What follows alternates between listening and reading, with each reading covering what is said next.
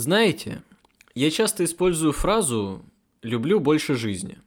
И недавно мне сказали, что так говорить нельзя, ведь это не может быть правдой. Как можно любить что-то больше жизни?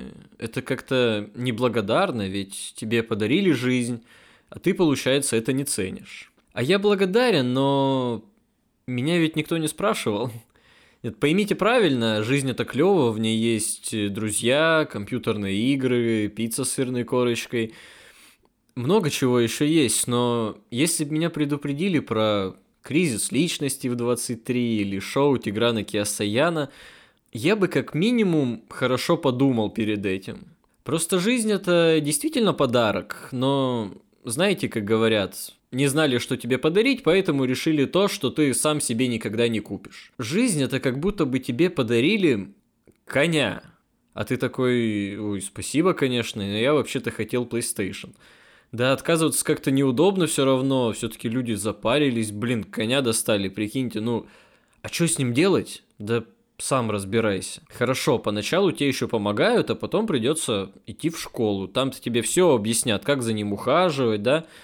Но на деле тебе 11 лет рассказывают, какие бывают кони. Откуда они появились, еще какую-то херню про попону там красную, я не знаю.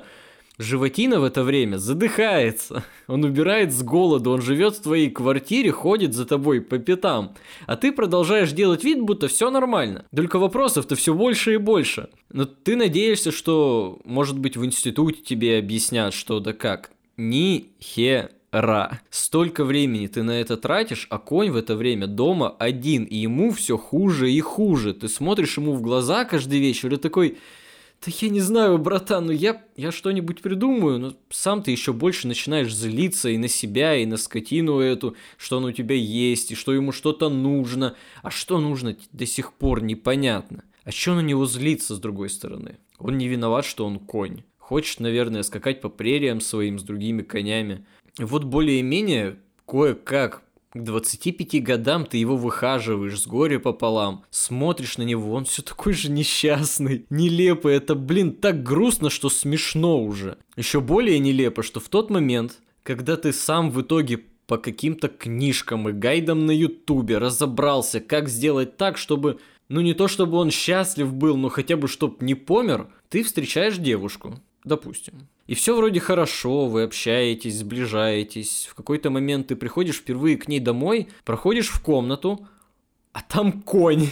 Сидит такой, ее конь, он даже на ноги встать не может, так ему плохо. А она говорит, ну я видела, ты со своим разобрался, может и мне как-то поможешь. Просто, ну, посмотри, что-то ему совсем нехорошо. Но это уже другая история.